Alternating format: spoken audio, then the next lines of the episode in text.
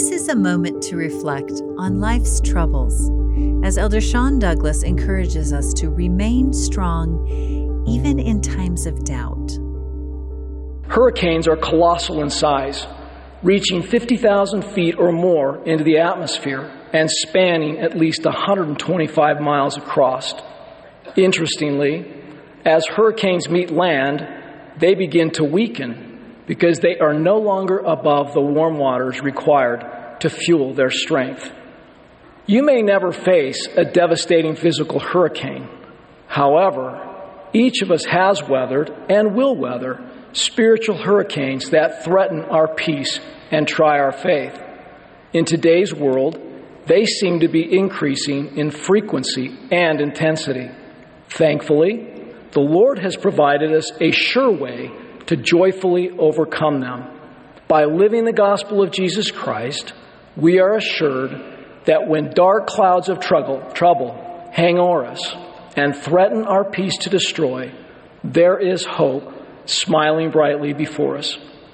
Just as natural laws govern physical hurricanes, divine laws govern how to feel joy during our spiritual hurricanes. The joy or misery we feel as we brave the storms of life is tied to the laws that God has set. President Nelson has shared. They're called commandments, but they are just as true as the law of lift, the law of gravity, and the law that governs the heartbeat. President Nelson continues. It becomes a rather simple formula. If you want to be happy, keep the commandments. Doubt is an enemy of faith and joy. Just as warm ocean water is the breeding ground for hurricanes, doubt is the breeding ground for spiritual hurricanes. Just as belief is a choice, so is doubt. When we choose to doubt, we choose to be acted upon, yielding power to the adversary, thereby leaving us weak and vulnerable. Brothers and sisters, may we choose today to doubt not, but be believing. The right way is to believe in Christ.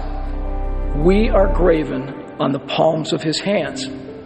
He is our Savior and Redeemer who stands at our very door and knocks. In the name of Jesus Christ, amen. That was an excerpt from Elder Sean Douglas's talk, Facing Our Spiritual Hurricanes by Believing in Christ.